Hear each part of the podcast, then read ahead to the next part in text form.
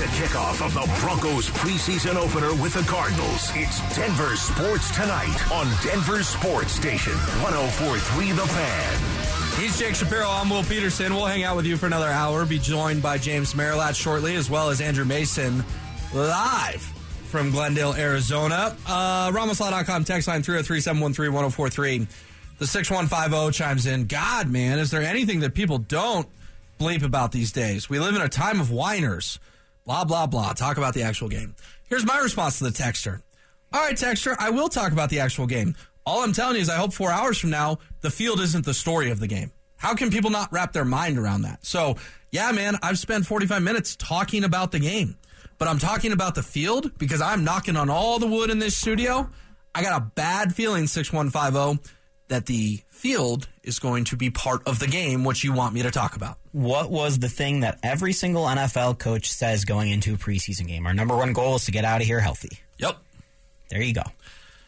And a field of this caliber decreases the odds that happens tonight. Correct. There's no other way to slice it. All right, let's talk about the defense though, because Jake, obviously there's there's so much attention on the offense, and rightfully so.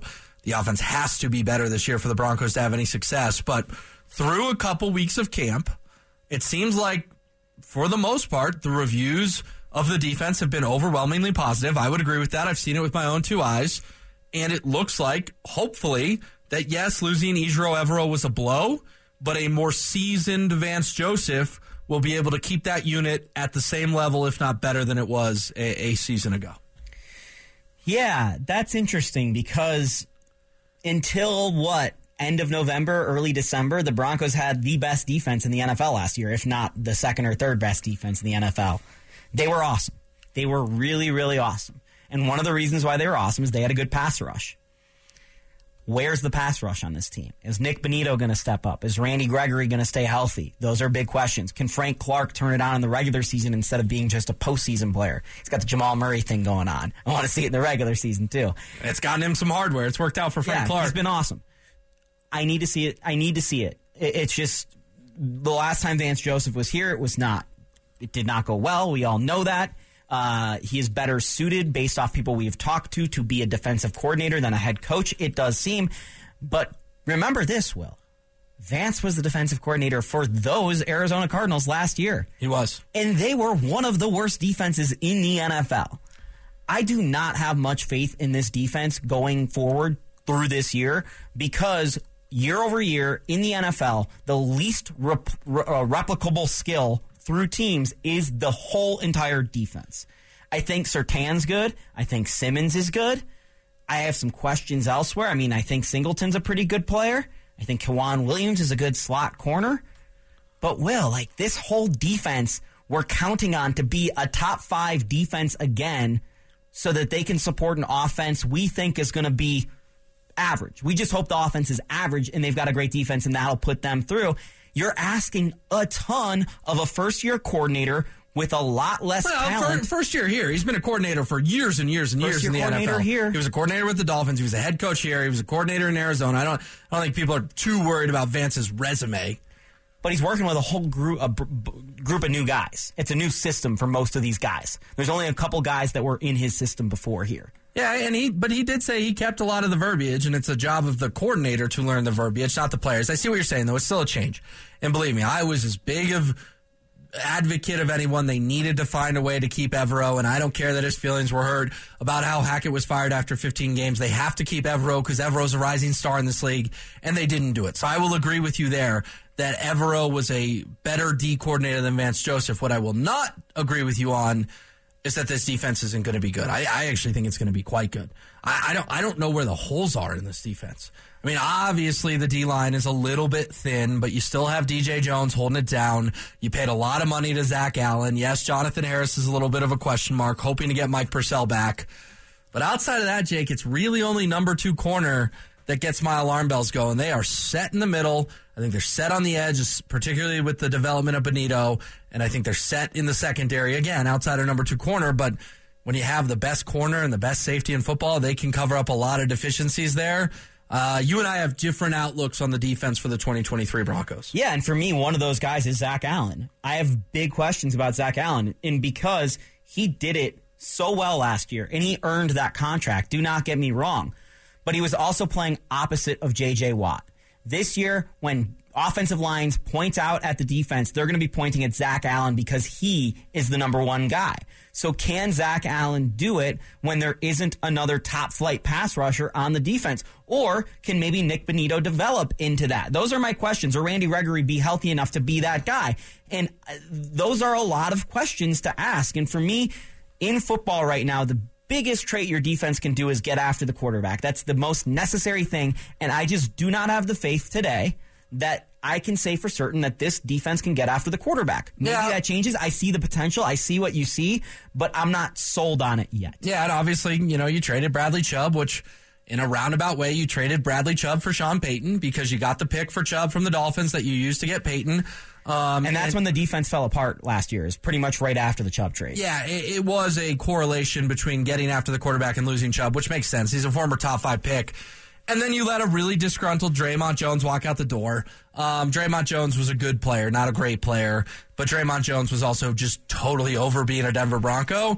And I'm kind of fine with letting those guys walk because if Dre'Mont didn't want to be here, I don't really want him on my team. And I think you saw some of the I don't want to be a Denver Bronco anymore, not only in Dre'Mont Jones, but a lot of guys towards the end of last season, which is how you end up with the embarrassment that was the Christmas Day game. Yes, I- it was a dysfunctional locker room to say the least. I do want to focus on this number two corner thing though, Jake, because I watched Damarri Mathis, who everyone just says, "Oh, Damarri's the starter. Damarri's the starter." Well, Damarri was going to have competition until Riley Moss got hurt, got the core surgery. We're here Yeah. in four to six weeks. But Jake, I watched Damarri Mathis get torched on Wednesday at practice. I mean, yeah, it was a great day for Russell Wilson. Don't get me wrong, and I'm excited that I could report that was the best practice I had seen Russ have in the orange and blue because it was. That's what I told Stoke and Zach when I went on with them right after.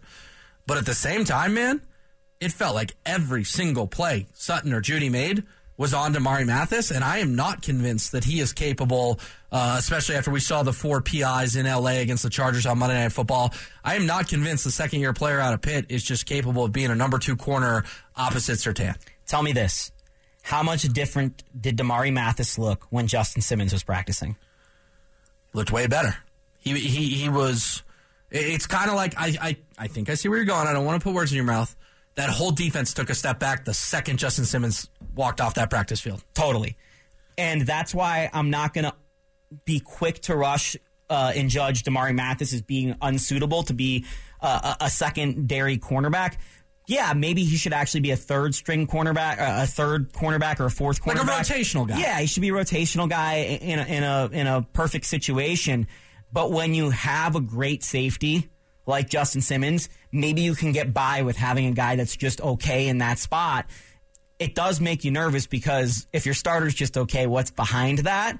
And obviously in the NFL, there's always injuries, but there's also a reason that the Broncos spent one of their highest draft picks on a cornerback this year who was scheduled to compete with this guy. It's because they obviously do not have the complete faith in him, and that's okay. I don't either. But I think the Broncos might be okay with Damarri Mathis if Pat Surtain stays healthy, if Justin Simmons stays healthy, because you're always going to be on the second best wide receiver and you're always going to have an all pro safety over the top helping you out. Yeah, it is a shame that Riley Moss got hurt again. We heard four weeks, but you know, going under the knife, I, I don't know. Four weeks to get back to an NFL game that feels like I'm not going to say it's a lost rookie year for Riley Moss. That'd be too strong of a statement, but my expectations for him have been decreased significantly from what they were a few weeks ago.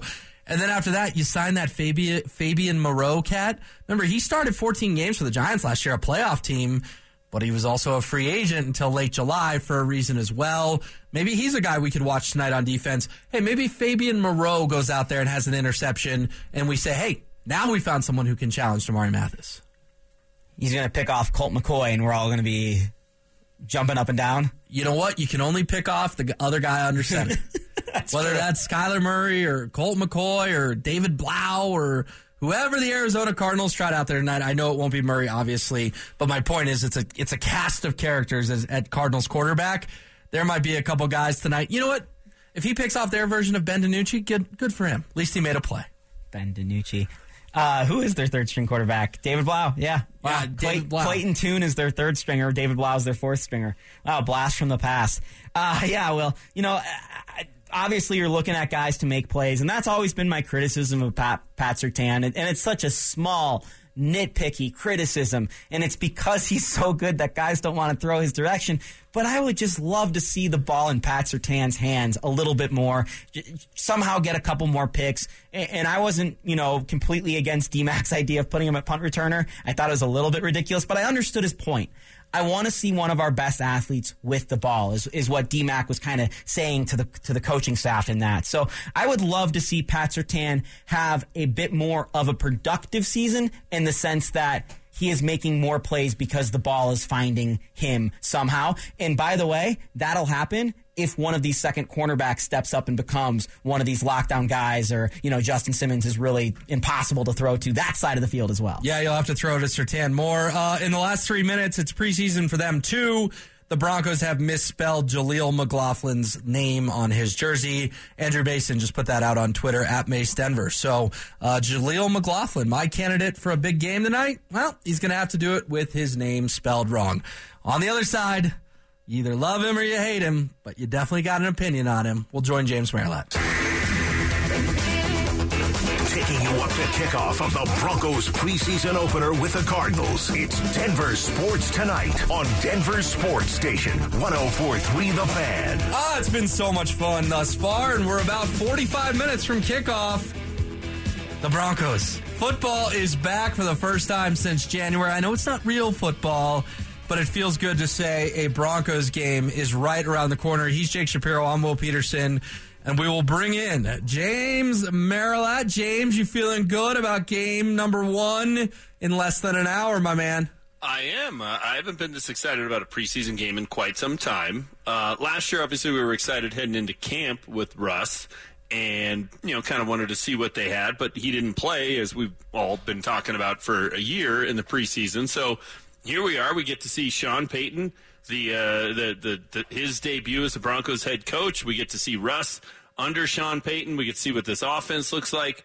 I am uh, I'm very excited about it. The first quarter, maybe the first half, should be a ton of fun tonight. After that, it becomes uh, can Steve Levy and Ryan Harris fill enough time to uh, get us to 11 o'clock?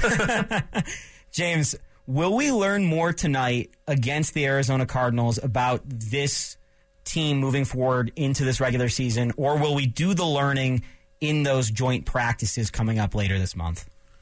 No, I think we're going to learn something tonight. I, I, I, mean, last year the Broncos looked good in the joint practices against the Cowboys. It was the first time that, that Russell Wilson and the offense actually had any good moments in camp, and that didn't equate to much. I think you'll learn something about uh, this team tonight. I, I think the big thing – and I was on the Players Club earlier today, and they said, "Hey, what do you want to see?" And you know, I heard you guys talking about it with DMAC. If you'd like to see a touchdown, and I'm with you. Obviously, that would be that would be great. What I want to see, though, guys, and it's a little bit more nebulous, is I want to see this team go out and compete. Because I hmm. just remember how they played in the preseason last year, and the Buffalo game was the prime example, where they just didn't want to be there, they didn't care, and it, it, it's a team that just didn't seem like they had much pride, and I want a bunch of guys who they don't care it's a preseason game. If they're on the field, they're going to compete. They don't care if they're playing darts with Ted Lasso or they're playing badminton or they're doing something else. They're trying to win. That was what was missing from this team and just sort of the culture and the makeup a year ago. That's what I want to see from this team tonight, Jake, and that's what I want to learn is, hey, is this a group that if they're on the field, whether it's for 15 plays or 50 plays, they're out there trying to kick the guy across the uh, across the line of scrimmage's butt that's what I want to see out of the Broncos tonight. Yeah, I'm with you. You know, Camp Comfort was such a disaster last year. The Buffalo game with the Hackett apology. Obviously, it felt like the only time camp was any sort of intense last year was those Cowboys yeah. joint yeah. practices. And, and Jake talked about the Rams ones that are coming up August 23rd and 24th before that third and final preseason game. But, James, when it comes tonight, it really is all about Russ. And I know that's so cliche and it's all it's the quarterback. Yeah, there's other things going on. But, James, we do have to find out who was the who was the real Russ? The first week of Camp Russ that struggled tremendously, or the second week of Camp Russ that hey, you had some people whispering that kind of looks like Seattle Russ. I do think we'll we'll get an answer to that question tonight in, in some sense. Yeah, I think we will, and I expect it to be what we saw in the last week of camp here, where you know the offense was um, much further along than they were at the start of camp. They'd installed more. I think tonight you should see a continuation of that, and you know what what I really want to see from Russ is I I mean it starts with the basics, right? Can this team get in and out of the huddle in a timely fashion and call plays and you know not be right up against the play clock constantly? That's a that's part of it. And then you know can they can they execute the offense and not just be captain check down, right? Can can Russ um, hit some passes down the field. Doesn't have to be bombs. Doesn't have to be the the moon shots. Doesn't have to be all that. But can he throw those intermediary passes? Can he hit some some wide receivers down the field? If it's just check downs to the flat to the running backs and to the you know the tight ends and that kind of thing. Even if they move the ball, fellas, that won't really excite me all that much. I'll be like, you know, how how you know is that going to translate to the to the regular season? So um, that's what I'm looking for out of Russ is, you know, can you get the ball downfield a little bit? Can we throw it past the sticks? Can we make those kind of plays on a, you know, semi-regular basis? That would, uh, that would make me feel a lot, be- a lot, lot better. James, outside of Russ, who are you looking at the most tonight? What's the guy you go into this game that saying that guy could go either way or this guy needs to perform, that type of deal? Well, if, if Mike McGlinchey was playing, that would certainly be a guy I'd be watching. Um, so, you know, Cam Fleming will be out there. I, I, think based on kind of what we've seen during camp, with Garett Bolles missing some time and McGlinchey missing some time, like the, the odds that Cam Fleming's going to have to play this year, this year, I think are pretty darn good. So, what do we see out of him? Um, I'm really interested to see what the the receiver room uh, is going to look like. And, you know, Jerry Jeudy and Courtland Sutton, I, I, think we all know those are the two guys, but who else is going to step up? Are we going to see anything from. Uh, from some of the younger players, are we going to see anything from from Callaway or Lil Jordan Humphreys and some of the guys that came in from New Orleans? Like, I think that'll be interesting. I heard you guys talking about Albert O earlier. I think how the tight ends play tonight will be fascinating. And then on the other side of the ball, you know, Nik Bonitto has been the talk of camp. He's been the story. Yeah. yeah how does that translate into a game going against somebody else? Uh, Jonathan Cooper has looked good as well. So, you know, what do they have in terms of backups uh, on the edge? And can they they develop a rotation where, hey, how do you keep Randy Gregory, Frank Clark, uh, Baron Browning when he comes back? How do you keep him healthy and fresh? Well, you got to have some guys behind him. So, what do we see there? I think that'll be interesting. And it sounds silly, but the kicking battle, mm. I, I, think is going to be interesting to watch tonight. I mean, Brett Maher, yeah, he's got a great leg, but when he goes out there to kick an extra point tonight, if he gets a chance, we're all going to be kind of wondering, yeah, hey, is this thing going down the middle, or is this thing, you know, flying off to Jones's here? That will be uh, that will be fascinating to watch. James, I'm so with you, and I'm glad you brought that up because I told Jake earlier in the show when Maher goes up there, he's like your buddy who hits the drive 320 yards every time. yep. And Elliott Fry's like the dude, hey man, you know there's a river 220 out and the fairway just beyond it? You got to get this thing 220 in the air or your golf ball's getting wet. Elliott Fry's got this wobbly little loopy kick, whereas Maher just hits bombs. But last time I checked, bombs don't help you if they're going into the trees. They still got to be right down the middle. Yeah, exactly. That's what I was going to say. I, I, like the analogy, and I, th- I, think you're spot on. But Maher's that guy that, yeah, he hits bombs, but then he's breaking windows too, right? Right, like, right. You know, and, and, and, when does that happen? Does it happen if you're playing a scramble when, all right, he's going fourth and everybody else has put it in the drink, and then he, you know, does he hit it down the middle? Does he clutch and, and help the team, or does he hit it uh, right into the drink as well? So, I, I just think that you know he's a really good kicker. He's got a great leg, but man, the mental part of that position is just so uh, so huge. And where's he at after the way his season ended a year ago in Dallas? I think that's going to be fascinating, and I'm rooting for the guy. And we've all you know seen him when you're down there when they do the kicking competitions. It, it looks like a you know a, a professional kicker and a, a, high school kicker. Like that's how how much the difference seems to be in the way the ball just kind of explodes off of uh, off of their foot. But if he can't do it with the you know with the lights on, it doesn't really matter. So that will be uh, that will be fun to watch. This is about as low pressure situation as you can have. But when you're in a competition, all of a sudden preseason game number one on August 11th probably feels a little bit like a playoff game for the Cowboys, at least for uh, for Brett Maher tonight. We've got a little bit of news here in the last minute from one of our insiders, Troy Renck, Denver Seven, James.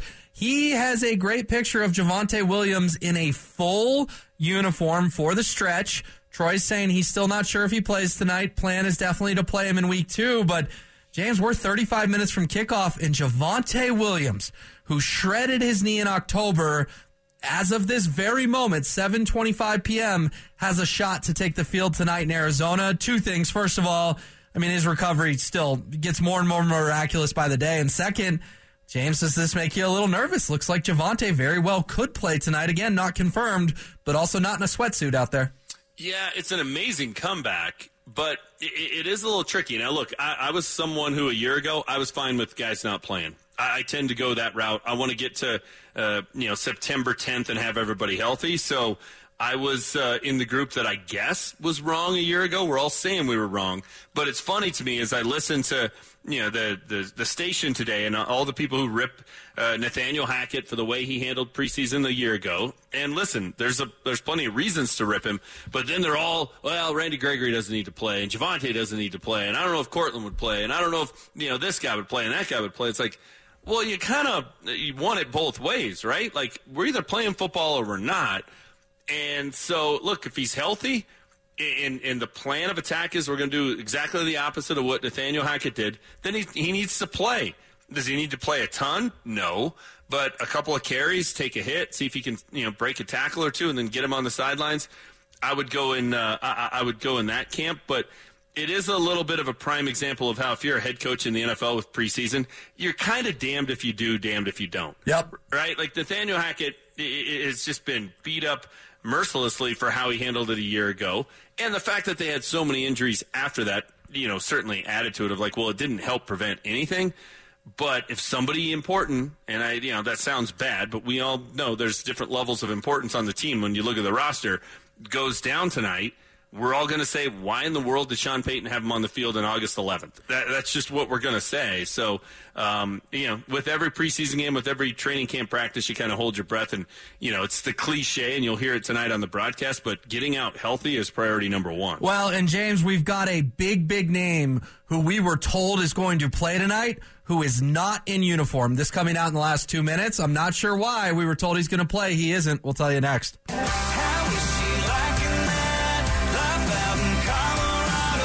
Petersen rolling with you for another half hour. Pleasure to be joined by my guy James Merilatt, and then we'll get some Andrew Mason on here before we get out of here. Broncos and Cardinals kicking off in about a half hour.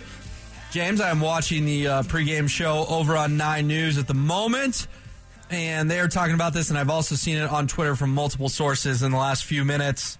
Big name that we were told was going to play who is not in uniform, and that is Frank Clark. I'm okay with it. I just want to know why. Because, James, the plan changed at some point in the last 48 hours. Yeah, so that makes you wonder what's going on. Um, look, does it make sense to play him tonight? No, it doesn't. But Sean Payton is, I mean, if, you, are playing Javonte Williams, why would you not play Frank Clark? Uh, if you're play, playing Randy Gregory, why would you not play uh, Frank Clark? So it, it's a little bit of a head scratcher, a little bit of a mystery. Uh, curious to hear if we get an answer from down there tonight, uh, post game, whether it's on Nine News or in the in the press conferences. But uh, look, I, I, think it's the the wise move. If it's Justin Simmons isn't playing tonight either. He missed a couple of days of, of practice with the groin injury. Why on earth does he need to be out there? He doesn't.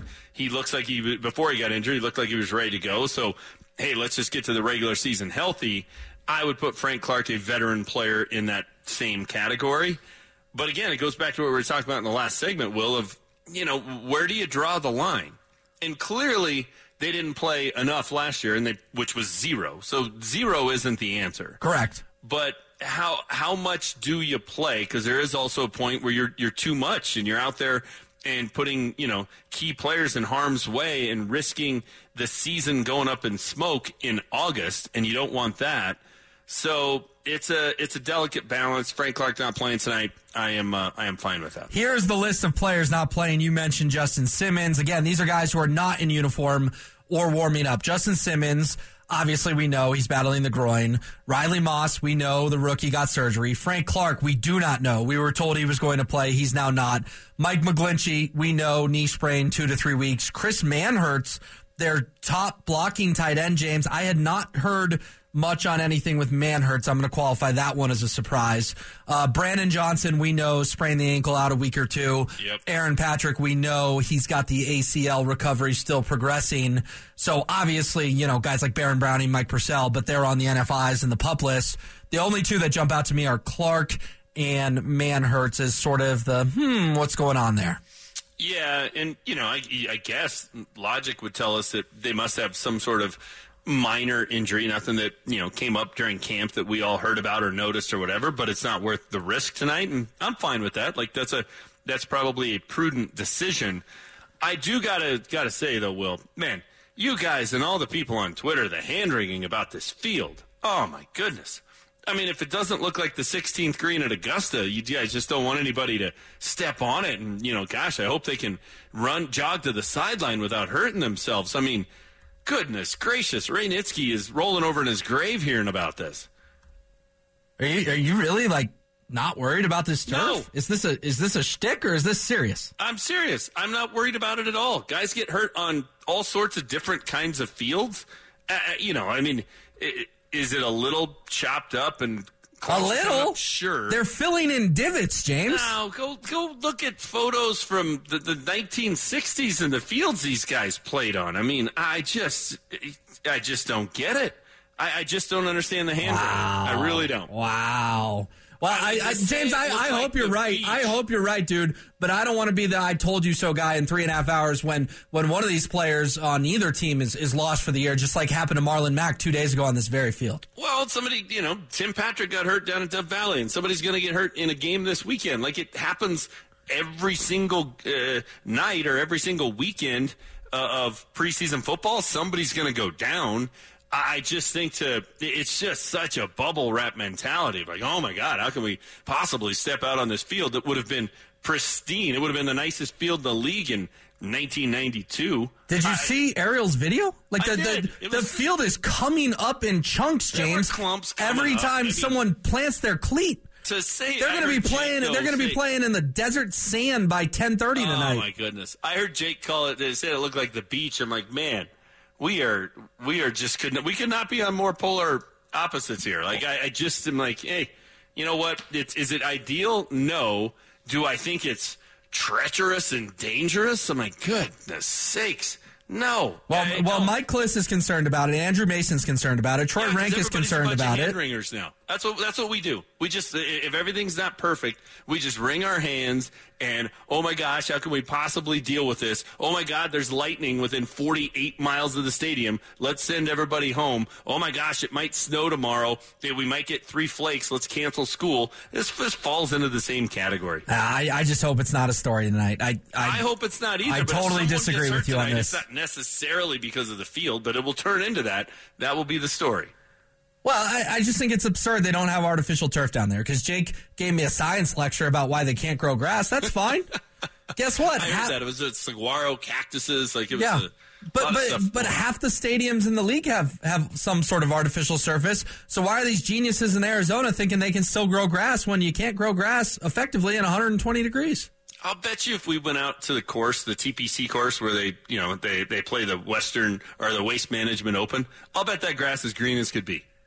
Yeah, I'll bet it's perfect. because guys aren't playing football on it; they're walking in their golf shoes. They're swinging metal clubs into it. Yeah, so I And bet the I bet the tee box. You know what? I bet the tee boxes look exactly like Arizona's football field looks like. And you guys would say it's dangerous. We can't possibly step out there and swing a club. All right, we got you for a few more minutes before we get over to Mase. So, uh, gi- just give me one or two keys tonight. One or two things that will make tonight successful um, for the Denver Broncos in their first game action since January. All right, well, I got to go cliche. It's preseason, right? So you got to start with the cliche. Got to come out healthy, Will. Oh well, yeah. Looks That's like the- looks like better turf would help them do that. That's number one. Uh, number two, look, we all will feel better if this offense looks sharp. And, you know, I, I don't know what that is number wise. I don't even know what it is in terms of points on the board, but we'll all know it when we see it, Yes, right? I agree. Like if they come out and they're they're first and twenty because it's false start, false start. Like okay, that's the opposite of sharp. You know, just kind of on schedule, moving the ball down the field, not constantly in third and long. Um, you know, if, Russ isn't running for his life, you know, just those kind of just those kind of things. And I think defensively, I want to see a, a, a group that's flying around, that's making plays, that, that's forcing the action. Because you can go back to Vic Fangio and even Ejiro Evero a year ago, and the Broncos have had good defenses, Will, but they haven't had defenses that that made anything happen. Right? Like the Fangio, the Fangio groups were infamous for, you know, not getting sacks, not getting turnovers. First team in NFL history to go the first three games of a season without getting a sack or forcing a turnover. That's the epitome of it. Like, make something happen. And you may give up some big plays along the way over the course of a season, but are you getting the ball back for your offense and giving them 30 yards to go for a score instead of, man, how many times last year were the Broncos starting drives inside their own 10? You got to be the, the, the, the, Eagles or the Chiefs if you think you're going to put up 90 plus yard drives uh, to get touchdowns very often. So, does this defense fly around and make some plays? You'll just kind of, you know, to me, a lot of uh, defense is a lot about attitude. What's the attitude that this VJ group comes out with? That's what I'm looking for as well on that side of the ball. Yeah, I'm with you. Go get a pick six. Go yeah. force a fumble. Go go score on defense, right? Go Exactly. Go do something that makes people say, "Whoa, I can't believe they just got a scoop and score because Randy Gregory came off the edge, blindsided their backup quarterback. The ball scuffled. I don't know what the word I'm popped out, whatever, popped out seven yards backwards, and uh, Alex Singleton picked it up and took it to the house. Do yeah. something like that, right? I just don't want to see death by paper cut anymore. Yeah. Where it's like, yeah, they only gave up 17 points, but they couldn't get the other team off the field. And we saw this a year ago, right? They, they in, in the to me the pivotal game of the year, well, two games. It was week four against the, the Raiders, followed up by week five, the Thursday night game against the Colts, right? They go into Vegas, they're two and one, had every opportunity to win that game. They should have beat Indy. Like, if you're four and one at that point, who knows how the season turns out? Yep. But Russ throws the deep ball, I think it to KJ Hamler. Then he scores. It's where he hurt his, his shoulder. He scores to make it 25 23 with seven and a half minutes to go in the fourth quarter. The Broncos never got the football back. Mm. Like, it's Killer. death by paper cut. Can you make something happen there? And and again, even if you give up a score, at least you get the ball back and, and you got a chance to, to do something with it. So that's just what I want to see out of that group. And I want the offense to be efficient. And like we said, you know, I, I, I'm not going to say he's got to go, you know, six for 10 and, you know, 80 yards and a touchdown. That would probably be efficient, but, you know, there are ways that the stats can be misleading. You and I, when we're, uh, when we're texting tonight during the game and when we're, you know, doing Denver Sports Tonight next, we'll, we'll know if it was efficient or not. That's what I want to see out of the offense. And you know who scored on defense, James? Just to get to, back to that point real quick. The 2015 Broncos. Yeah. They scored on defense all the time, including in the Super Bowl. That's what great defenses do. They make turnovers, and they even find a way sometimes to put the ball into the end zone. I, I mean, I think Aqib Talib at a pick six in the opener against the Ravens. Joe Flacco. Uh, was that the Bradley Roby week two game? Yep, that was the scoop and score. Trivia question Who knocked the ball out? Uh, it was, uh, oh my gosh, why am I blanking on the linebacker's name? Brandon Marshall. Yes, Brandon Marshall. Thank you. Uh, Aqib had the pick six in Cleveland. Remember when he started showing off yep. about halfway down the field? Yep. I mean, so I bet that I'll bet that team, I'll bet that defense scored five touchdowns that year. Yeah, and of course Von had the strip sack of Cam Newton that Malik Jackson jumped on in the Super Bowl. So yeah, score score touchdowns, score touchdowns, fellas. And I know that's not going to happen every game, but every once in a while would be nice. All right, James. Final thing for you, and then we'll let you go. Uh, prediction for tonight, and maybe an MVP of the game, if you will. I think the Broncos are going to come out and look really good. I, I think Sean Payton wants to make a good first impression. I think when you're a new head coach, you know, the preseason, yeah, it doesn't matter, but it kind of does. I think the Broncos come out and roll a bad Cardinals team tonight. I think I think Russell Wilson's going to look really good. I think Denver wins this game like 28 to 10. I think it's a I think it's a route in the desert. I love it. We're about 20 minutes away from finding out. Great stuff, James. And coming up on the other side, we're going down to Arizona. Our senior Broncos rider Andrew Mason from inside State Farm Stadium. Taking you up to kickoff of the Broncos preseason opener with the Cardinals. It's Denver Sports Tonight on Denver Sports Station 1043 The Fan.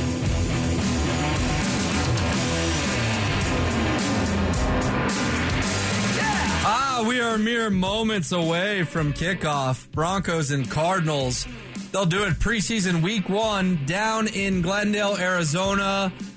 Watching the uh, pregame coverage now, getting me fired up. Although I do have to make a note of this. Chris Tomasson of the Denver Gazette took a nice wide shot of the stadium. And uh, let's just say there are still good seats remaining down there in Glendale for preseason week one. Uh, StubHub apparently has tickets for as low as six dollars folks uh, making a last minute decision to get in the door. But you know what? It, it's it's a massive stadium. It is what it is. That's preseason, and uh, we'll have to see how this joint fills up with kickoff rapidly approaching. Broncos and Cardinals. I'm Will Petersen. Want to thank all our guests tonight. Obviously, Jake Shapiro rolled with me for a while.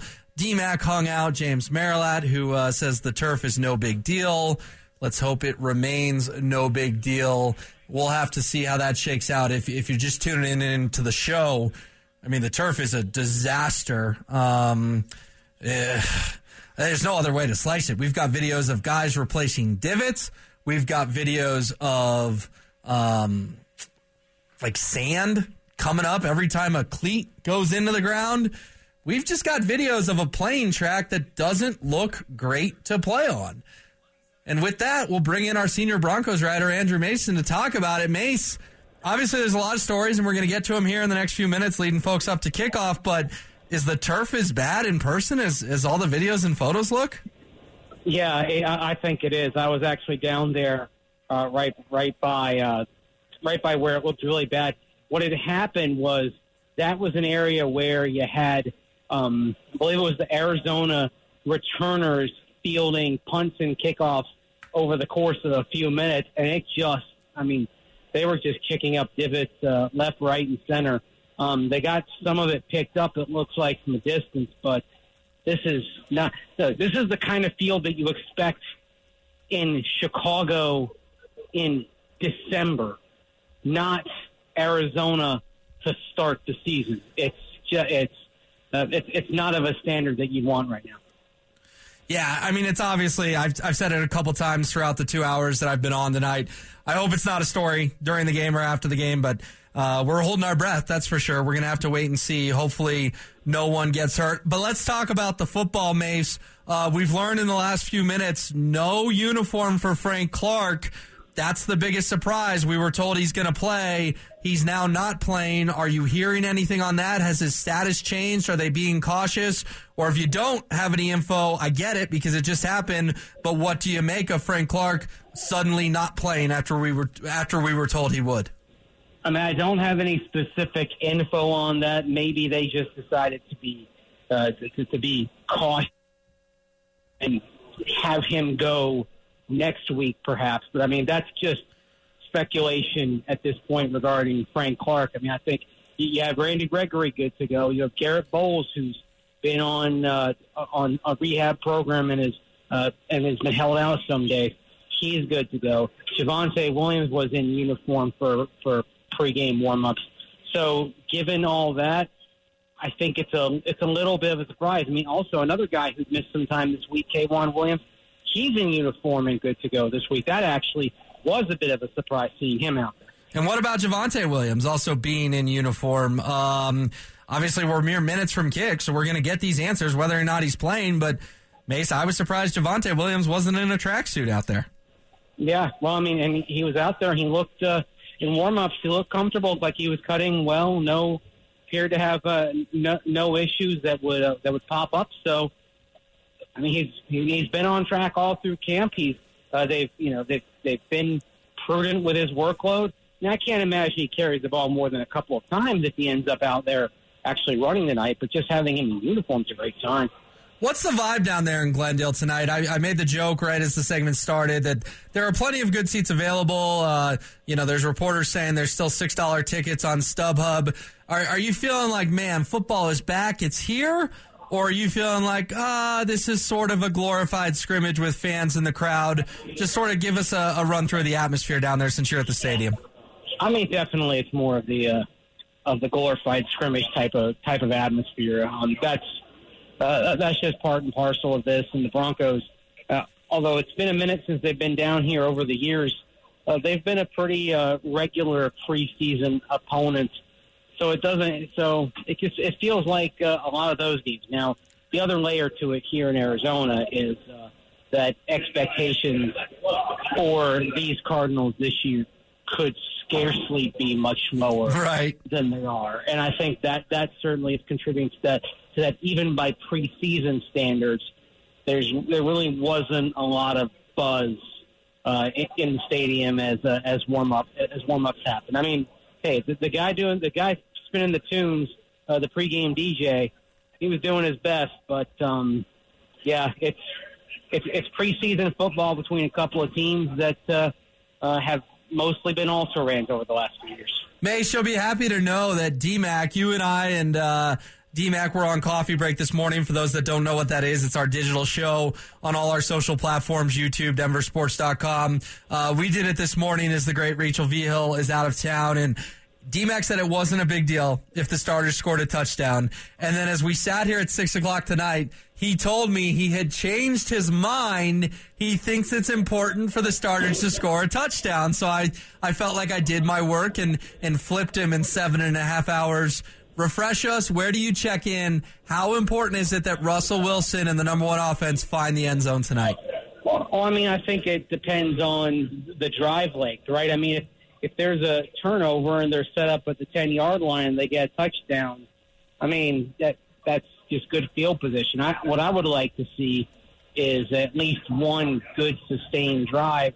And if it happens to fall short and ends in a field goal, so be it. I think I, I'm okay with just seeing points. I don't specifically need to see a touchdown. And again, part of it is it's preseason. It's process more than result, at least in my eyes. Mase, any sleepers tonight? Any guys we need to watch? Um, that you know, I know the McLaughlins and the Grimeses have become the training camp darlings, but give us a name or two that, especially in that second half.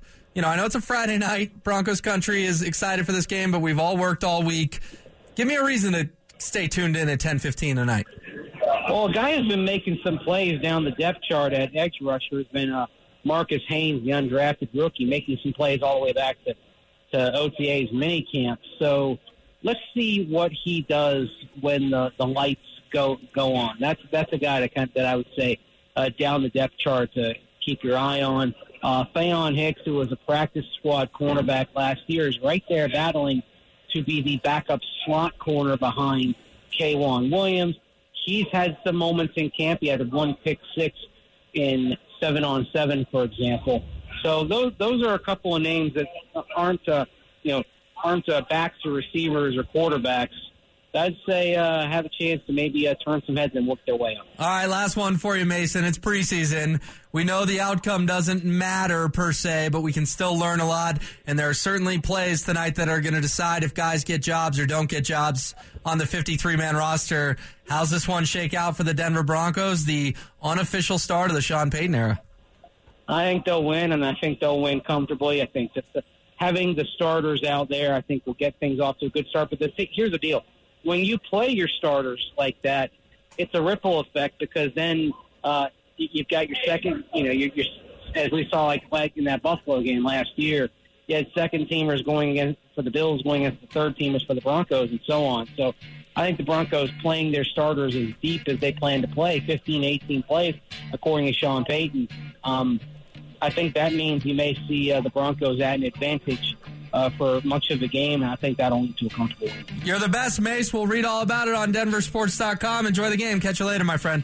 All right, thanks, Will. Have a good night. Thank you. You too. Andrew Mason, there he goes. His excellent work at DenverSports.com. If you want some last minute reading, he's got his five guys to watch there, uh, front and center. Got probably 10 minutes to kick, maybe seven, eight, nine. Go check it out. Five guys to watch. He gave you a little preview in that answer as well. Uh, I'm with Mase. I'm with James. Broncos are going to roll tonight. Cardinals absolutely stink. And Sean Payton starters are motivated as all heck. Because this is not Camp Comfort. This is not Camp Hackett. This is Camp Comeback on Denver Sports Station 1043, The Fan.